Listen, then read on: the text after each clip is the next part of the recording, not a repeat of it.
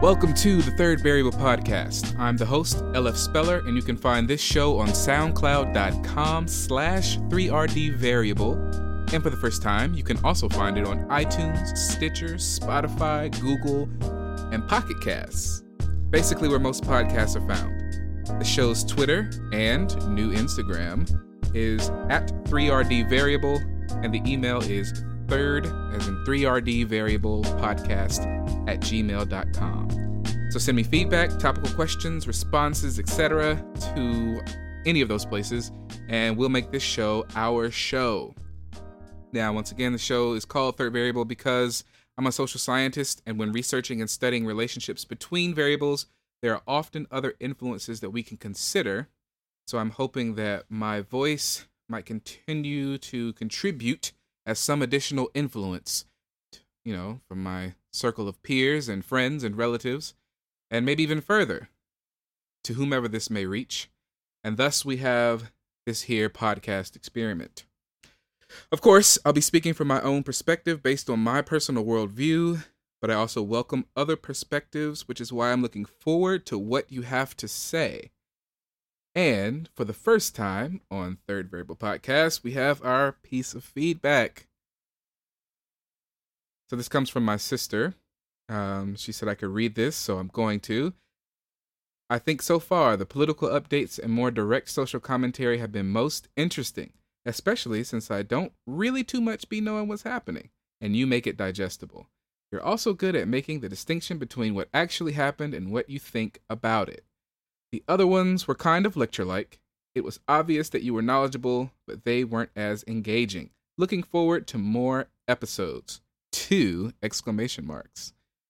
Thank you very much, sister. I appreciate it very much so. I will continue to do my best to try and make the distinction between what is objective fact and what is sub- subjective opinion. I appreciate the compliment that I seem to be knowledgeable, and I will try to understand that uh, and keep that in mind when I move forward and do some of those uh, episodes that are a little more lecture like. Maybe condense those, bring it down, maybe make it a little more plain and a little easier to follow along to some degree. Because I would like to not only do some social commentary and political update type of things, but I would like to continue to try and, I don't know, expound on psychology and other kinds of ideas just because it's uh, something that we experience personally so much. But I will certainly take that feedback into consideration. Please continue to listen. And it is easier than ever to do so now because we have our Twitter and Instagram and shooting the feed out to all these places where people can uh, download and listen to it and leave positive comments and reviews and all those things that everyone else always asks you for. So, to get into the show directly, once again, uh, back up for a second, you can also send us an email to let us know what's going on. 3RD Variable Podcast at gmail.com or hit us up on Twitter at 3RD Variable and Instagram at 3RD Variable. So, um, the last time we did this, I had uh, I was talking about the impeachment.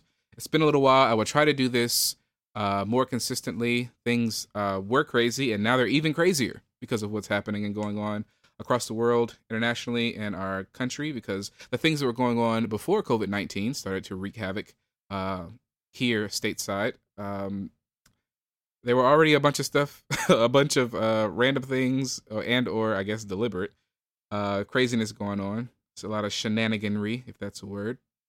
But I did want to follow up on the impeachment results. He was impeached by the House. We're talking about the 45th president of the United States.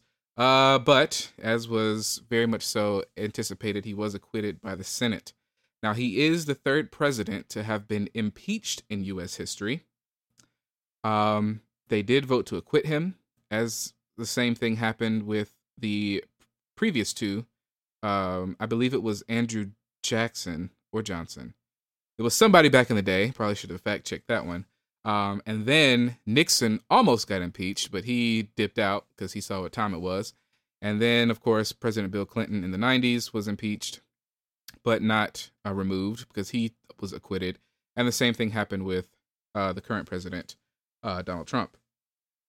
Um, but he's still being himself. and there's still a lot of things happening and going on. The lies continue, um, and that's just not me being a partisan person jumping on the mic. You know, it's literally these things are being fact checked, and there's uh, you know this the thing that has been consistent with this individual, regardless of whatever political or corporate position he holds, is that there are videos and tapes that can just be played that directly conflict or um, oppose the things that he might say at a different point in time. So I mean that's just that's just an objective thing.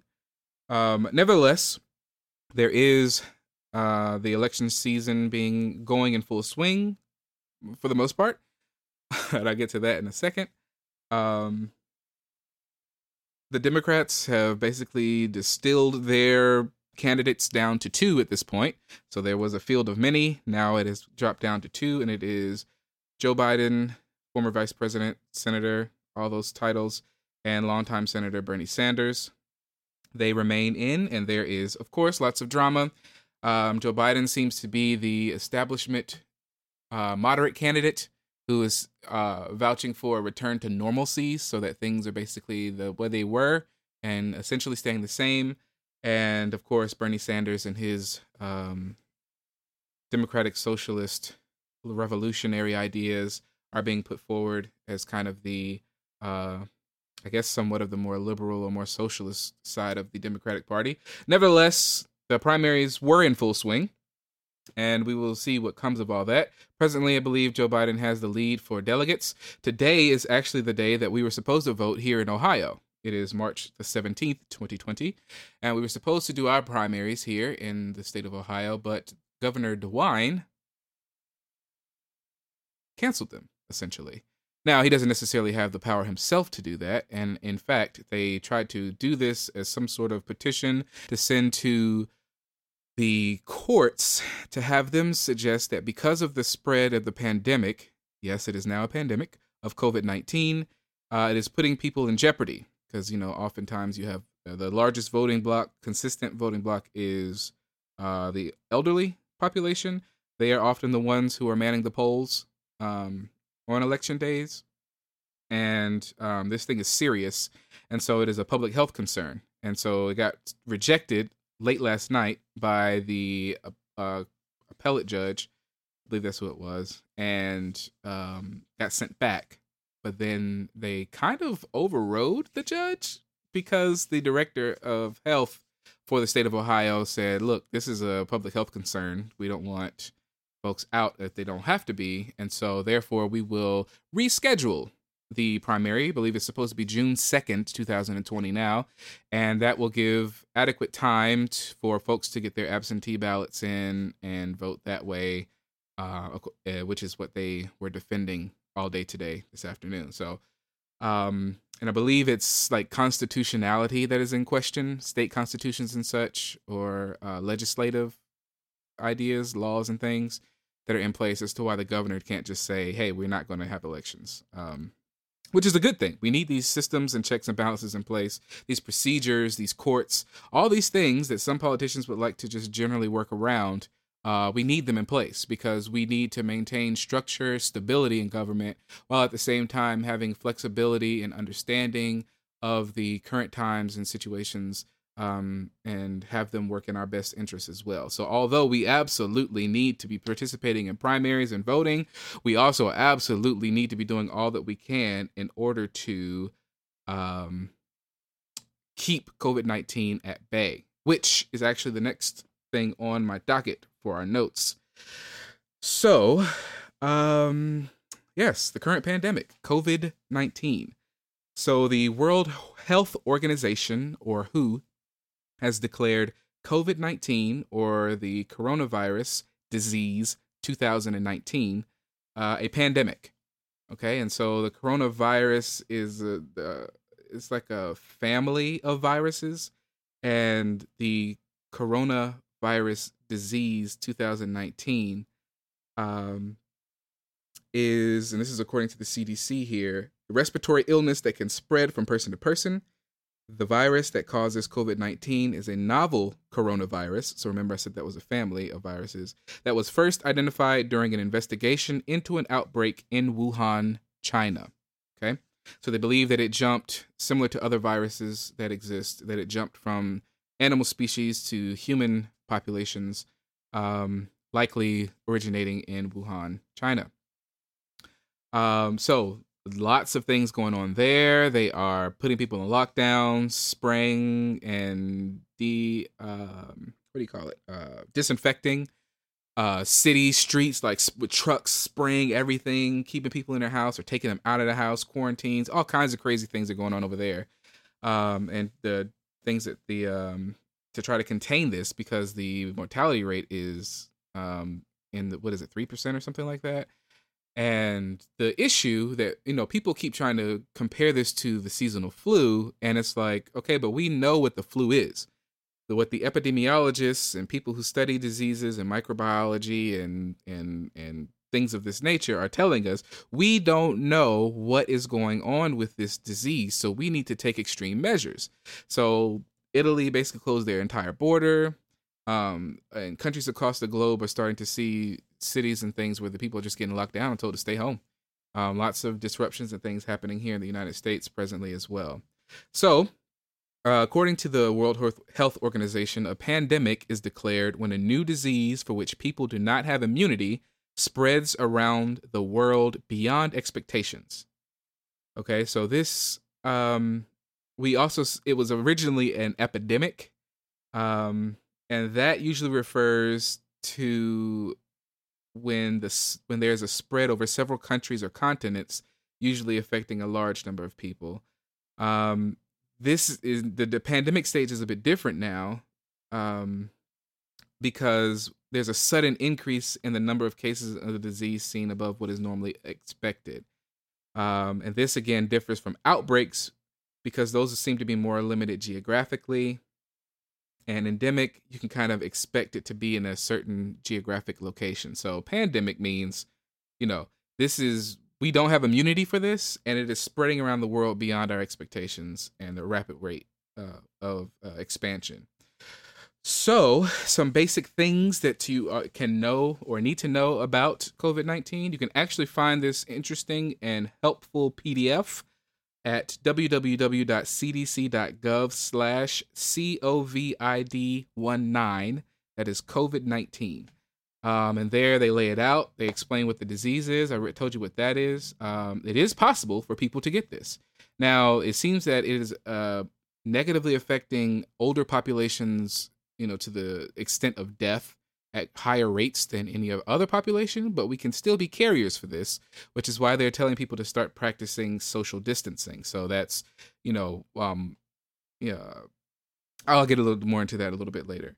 Um, but um, it spreads uh, when people are in close contact with one another uh, within six feet through respiratory droplets produced when someone coughs or sneezes. It may also be possible that you can get it from touching a surface and then touching your own nose, mouth, or eyes.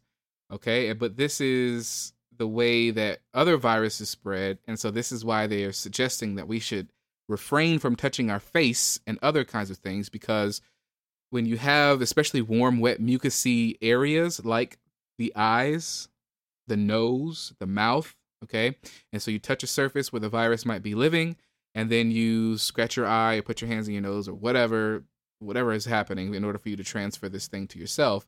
Um, being a carrier, you know, how long does the thing live?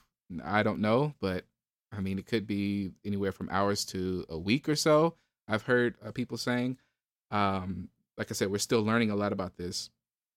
Um, and so when you touch these areas, this is how it can start to get into your uh, your body. And so, as you know, what viruses do, they get into your body. They if they can successfully lock onto your cells and uh, kind of infiltrate the cellular membrane, they can then inject their own DNA, the viral DNA or RNA, DNA or RNA, and then use that to start rewriting the cell. And then the cell will essentially start producing more viruses. Like it will start, it will stop its original DNA or RNA production or whatever was containing, and it will just the cell now belongs to the virus, and the virus now starts to produce these cells, and then you start to succumb to other kinds of things. So some of the symptoms that people are starting to uh, have. Uh, patients with CO, uh, with uh, COVID nineteen have had mild to severe respiratory illness, with symptoms of fever, cough, shortness of breath. Okay, other things that you might consider to be happening during flu season. Um, but some complications that can occur is that some folks have developed pneumonia in both lungs, multi multi organ failure, and in some cases death. Um, so again, avoid close contact with people who are just generally sick. Avoid touching your eyes, nose, and mouth. Um, washing your hands is one of the ways in which people are really emphasizing how to, to kind of stop the spread because our hands, of course, are how we manipulate objects and and interact with our world for the majority of um, our existence, our day to day existence.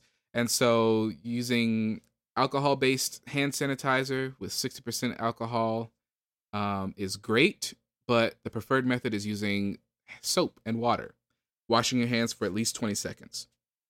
Uh, if you're sick, um, to keep spreading respiratory illness from others, stay yourself at home. Okay, cover your mouth or sneeze with a tissue, then throw the tissue in the trash. Okay, if no tissue is available as you're preparing to sneeze and you're rearing up, put your arm up and bury your face into that crevice of your arm. Okay, sneeze there so that uh, you are not spreading it with that cloud of mist that will shoot out about approximately six feet and possibly infect someone else. Uh, clean and disinfect frequently touched objects and surfaces. So we are always touching uh, the our phones and everything. Um, so they are recommending that we keep our phones clean. Some of these companies are interestingly, actually, there's a lot of interesting changes that companies are doing now. Like people all of a sudden have these unlimited data things. You know, they're not slowing people's phones and stuff down, and so because they're trying to be all you know pro citizenry all of a sudden, and now it's like, oh, well, can we have done this before, and can we have done that before, and this and that. But the reason I bring that up is because now apparently you can use certain kinds of cleaning products on your phone that was previously uh, not recommended. Uh, but now they're saying, you know, don't go too crazy, but you can certainly wipe it off with some kind of uh, softer disinfectant, nothing like chlorine or um, or bleach on your phone. But an alcohol wipe is not going to scrub off the, you know, what is it, oleophasic or whatever, whatever your screen is that makes it so nice and purty. You probably won't ruin it if you wipe it down every now and then. But your hands, so once you wipe your phone down, that's great. But continue to wash your hands because that's important. Uh, is there a vaccine? There's no vaccine currently to prevent this. They're probably going to have it in like what a year, 18 months, something like that. So that's why practicing social distancing and all this is so important. Washing your hands is so important. The treatment now is basically palliative care. So, which means if you start to get sick, then they just go ahead and try to treat the symptoms. Or if you develop something like pneumonia, then maybe they can try to treat that. But there's nothing no specific antiviral treatment for COVID 19 right now. So this is why it's such a big deal. And unfortunately, um, you know, while we are trying to contain this thing, we are encouraging people to practice social distancing or other control measures because we want to flatten the epidemic curve, the uh, epidemic curve. So the number of cases in uncontrolled transmission might spike, so you might have this really tall curve in the number of cases but if we put control measures in place, we can kind of keep that number below the healthcare system's capacity, meaning the intensive care units, the ER visits, etc. So these control measures can help slow the spread of disease and reduce the burden on hospitals. What are, are these uh, control measures? Some of them may include things like hand washing, teleworking, limited large gatherings, minimizing travel, etc. Okay, so just basically being smart right? So, you know, if you don't have to go anywhere, don't. We have plenty of things at our disposal. Most Americans, at least, do. Uh, as as far as entertainment is concerned, I mean, I'm sure folks are learning that they don't really know how to cook and that their seasonings are probably out of date. But I think overall, this might be a good thing for our culture, our society, for us to kind of slow down, realize what is actually important, in our day to day thing, we stack our calendars and everything with all these things we consider to be important or things that we have to do. But now, when they're recommending that you don't gather in groups larger than 10 people, you can't do some of these social activities or some of these other things that you plan to do. Or maybe you don't really need to go shopping or hanging out in this location or doing that thing. So I think it's um although this is a very um I'm not particularly pers- personally I'm not particularly afraid. I think it's a sobering kind of time and I think it's a very serious kind of time. And when I was out today, I did have to do a couple of things, so I tried to wait until I needed to make a run and then I went and did them, came back, I used hand sanitizer, washed my hands um, before and after. Um, but you know, I did see people practicing social distancing. People were keeping their spacing. Nobody was really talking about it, but people did seem to, for the most part, try to kind of keep their space, keep their distance. Uh, the restaurant that I went to for dinner, since uh, my wife is doing so much cleaning and everything, we just figured we'd just eat out. Uh, some some places are some um, applications are using uh, like free delivery and such or, dollar delivery, that kind of a thing. So take advantage of that. So what people are afraid of is that, you know, well, one, the government is coming and they're to tell us not to do this and, you know, all this other kind of stuff. But, you know, it's sometimes you just have to think about other folks. If you're in the age range where you're not necessarily going to, and I can make fun of sidebar, I can make fun of country folk because I'm country. So let's, you know, everybody relax. Everybody relax. Um, but or that stereotype. Um, but in all seriousness, like it might not be younger folks or you know middle aged folks who are or even kids who are the highest concern for contracting this but you can definitely spread it to someone else who might have some type of uh, immunodeficiency uh, some sort of uh, previous or pre-existing condition uh, elderly folks who might have compromised immune system or just weaker immune systems because they're older folks.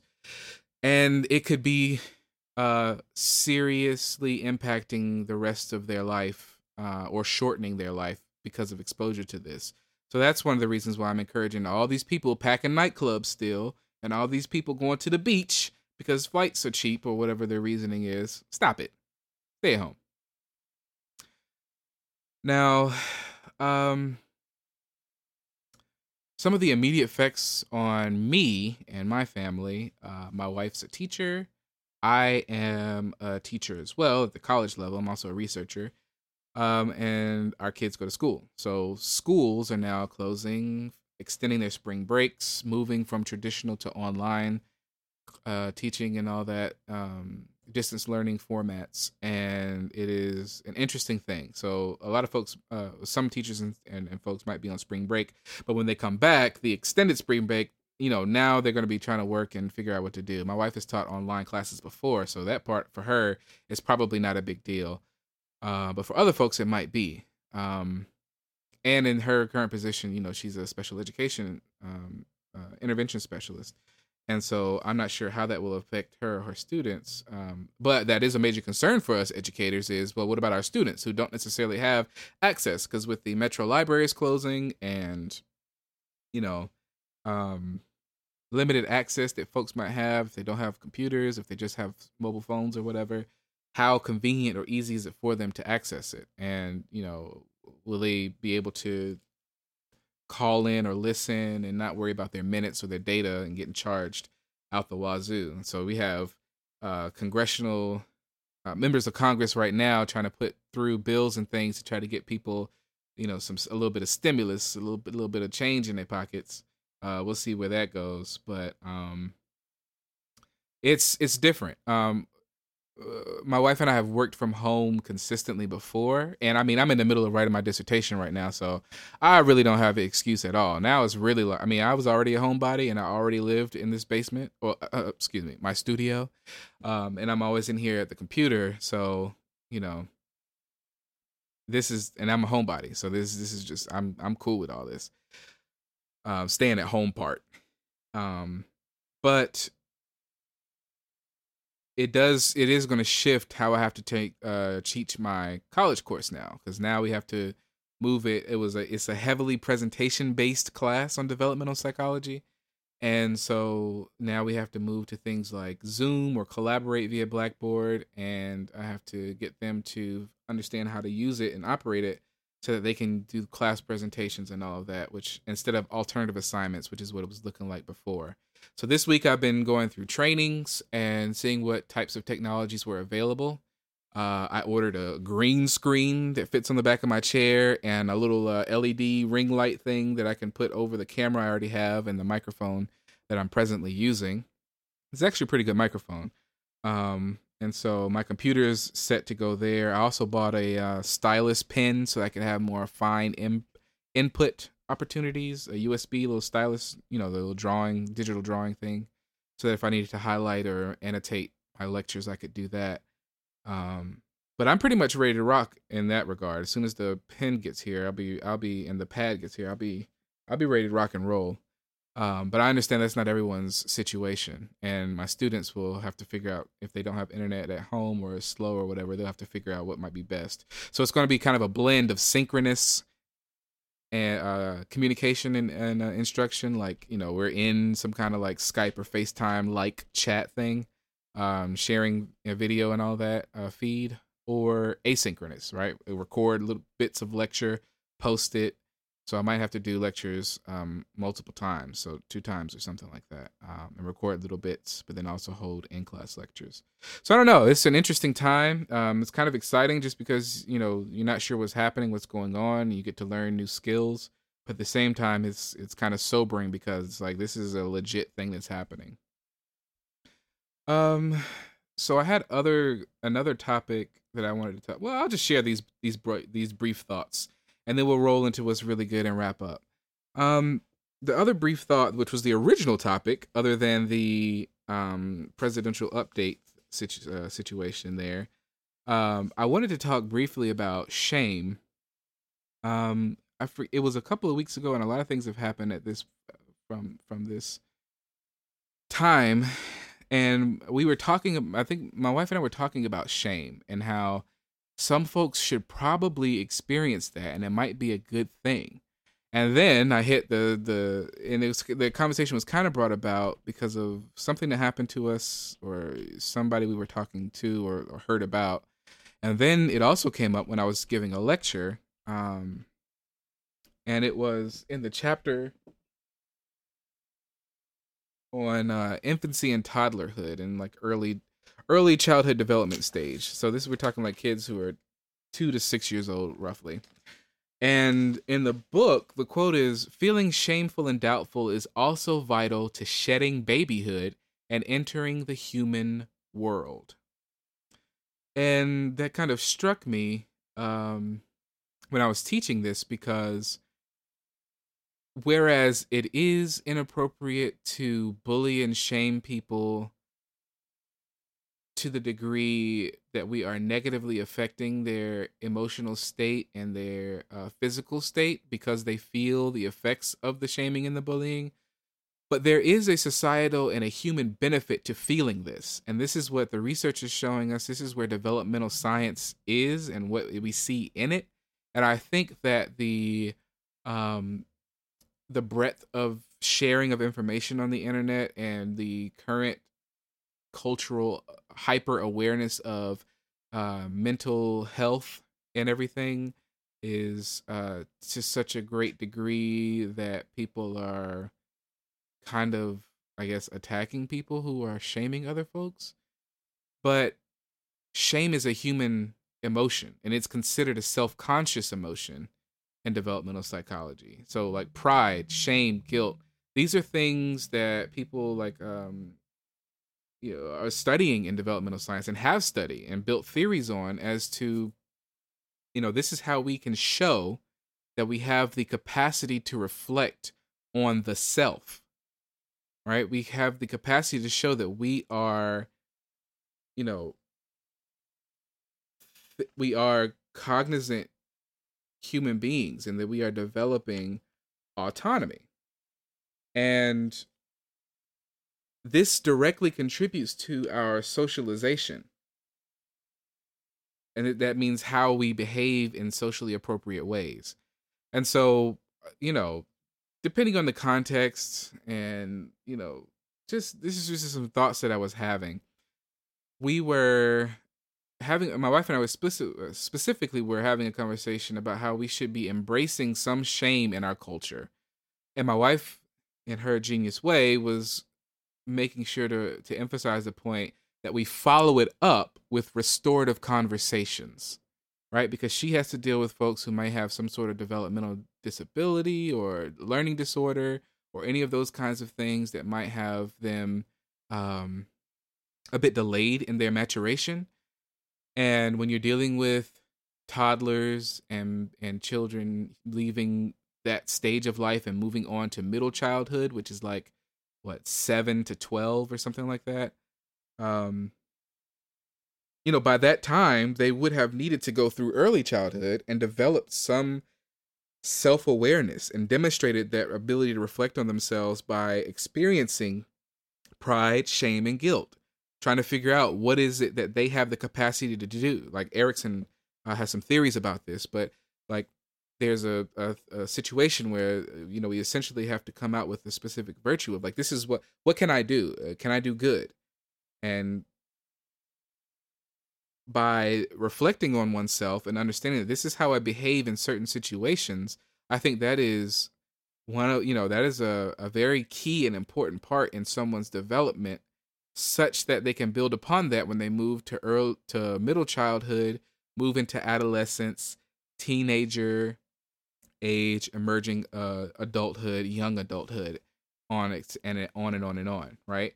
And if we as a culture begin to kind of embrace a bit of shame instead of just saying, you know, everything is all right or feeling like we can't uh, find some sort of way, like a person environment fit or uh, figure out some sort of um, appropriate way because you know children are different and everybody's parenting techniques don't necessarily fit the child's personality and the child's needs. And so that's where it's a bit of a dance a bit of a give and take there because as a parent you have to figure out what works for your child. And you also because your child is a child you also have to figure out what is going to work from your child from the what works for you as a parent of course but also what works for the child. And you have to develop that fit so that there's healthy development healthy relationships that are being formed, healthy attachments that are being uh, And so by, you know, having these people, these these these young humans, these these children experience shame, but then also building them back up with restorative conversations and continuing that, you know, as they continue to grow and develop and mature and learn things and talk and have conversations, having people present in their lives is going to be essential to that. And we won't be we won't get that unless we have these people in our lives who we allow to access us who we are right? I'm seeing you know some celebrity vanessa hudgens or somebody? I don't know. I, that's probably a celebrity. I don't know who she is or what she does. But in scrolling social media i saw her making comments about how you know is it really this big of a deal? Or you know if people get it and they die i mean isn't that inevitable? So she was you know philosophizing and saying all these things on social media. But i mean is that something that you can say maybe in a group chat? A lot of the internet was saying yes. Is that something that you might be able to run by some mentor or some family member or somebody else who you might have private conversations with? Probably so right? So social media is a great way to kind of use as a mirror to kind of reflect like what who we are as a people and as a culture and as individuals, right? And so if you're saying those kinds of things, perhaps it is in the height heightened awareness and the you know dampening of panic because of the pandemic um maybe it's not the best time for you to say you know well death is inevitable so if you get it you get it like eh maybe not right so perhaps there is an opportunity for feeling some shame instead of coming back on and being like, "Oh, you guys are twisting my words. I didn't really say that, but you know, stay safe. Bye." You know, eh, that's not the best response, right? So experiencing some shame, maybe having some friends or somebody, um, mentors, elders, right? Respecting our elders, gravitating towards them, looking to them, you know, for wisdom, um, or looking for wise elders, right? Because you know, not everyone's going to be wise, but finding someone who can kind of speak into you that can be, kind of hold you accountable so that you are and someone that you can um, relate to and connect with so that you can just continue to grow develop and grow as a person because experience is one of those things that you just you're very blessed if you come across that from other people. So we are running long on the time here, so I will briefly talk about what's really good right now.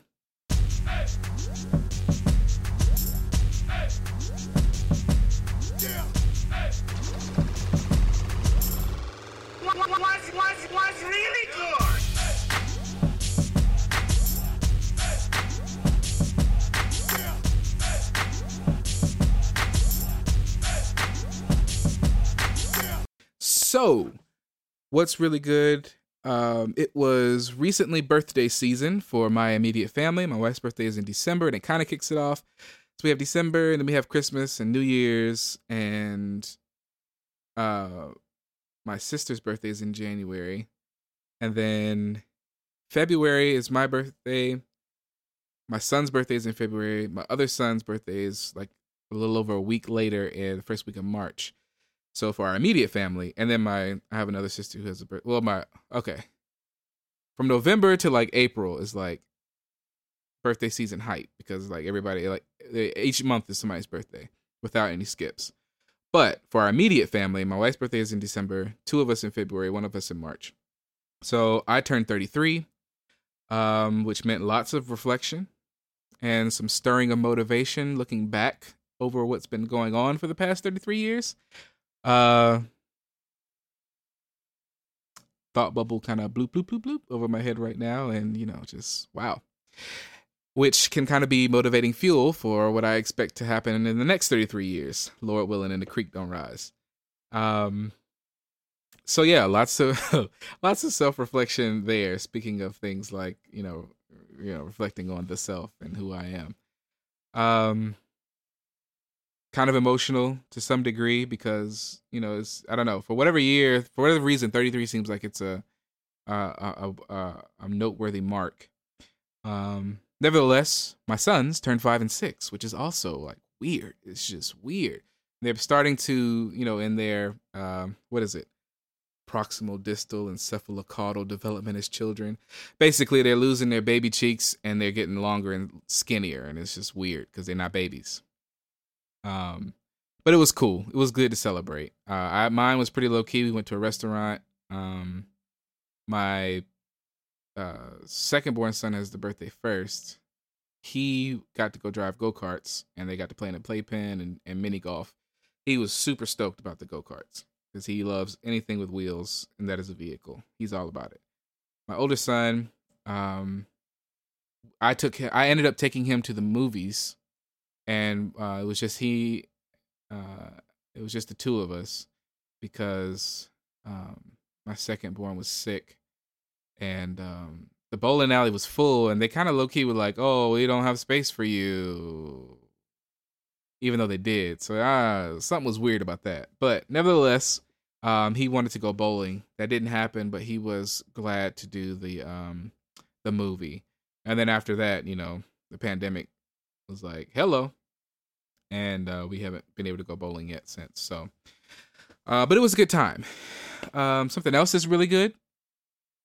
Uh, for my birthday, I did get the opportunity to get the other two forbidden, quote unquote, uh, adventure games. So there's this um, series of games developed by Gamewright, and it's like Forbidden Island, Forbidden Desert, and then Forbidden Sky, I believe it is. So Forbidden Island is you're trapped on an island. You have to get the treasures, all the treasures, and evacuate the island before the island sinks. Forbidden Desert, you have to find all of the treasures or the, the items of interest before the desert uh, blows over the site, and you have to evacuate. And then Forbidden Sky, we have not yet had a chance to play but that is like the third in the trilogy because basically when you escape from the island your helicopter crashes in the desert you leave on a helicopter and then in the next game oh you're in a helicopter and it crashes. And then for forbidden sky uh, desert you i guess leave in another helicopter? And i think that crashes or something you caught in a windstorm and then you're forbidden sky and then you have to build a rocket and it's like a legit like um circuit with metal and batteries and yeah, it lights up if you do it the right way, kind of a deal. So we haven't played that last one yet, but it's pretty cool because you use the island changes every time you play, and it you know you have a uh, a pressure kind of a indicator uh, that you experience. So you put out the tiles, and that is the layout of the island. And then there's this uh, thing that you start out with, depending on how many people are playing, and it says, you know, these are the number of cards that you have to draw from the. I'll just call it a danger pile. Um, and if you pick from that pile, it'll say something like, you know, this is the tile you have to flip over because it's starting to get flooded. And so if you pick up the really bad card, then you move that tick mark up, and now you have to draw like three cards. And so the pressure increases not from a timer perspective, but more from like if I draw another really bad card, now we have to flip over more tiles, and the island starts to sink faster and faster. So we have to figure out a strategy. Uh, because you as a player have a specific card that gives you a trait, like you're a diver or you're a navigator or you are a pilot, and so you can hop more tiles on your turn or something like that. So it's really cool. It's a coll- instead of it being a competitive thing like you versus me and I get the most trophies and I escape the island and win and everybody else dies and drowns. It's more like you have to get everybody to the evacuation tile, you have to get all of the items and then everybody has to leave together at the same time in order for the game to uh, the for us to win. So it's a cool little twist and I'm a fan of board games and so that was a cool thing that we were able to my wife and I were able to play. And I look forward to the day that my youngins are old enough to play these kind of sophisticated games as well. So, this has been episode five of the Third Variable Podcast. You can email the show at 3rdvariablepodcast at gmail.com. You can catch the show on soundcloud.com slash 3rdvariable. You can reach the show via Twitter and Instagram via at 3RD Variable. And my personal handle on Twitter, if you want to see random shenanigans and random thoughts, is at that guy. D A T P S Y C H G U Y. When you tweet about the show or visit us on Instagram, be sure to use the hashtag 3VP. And we out.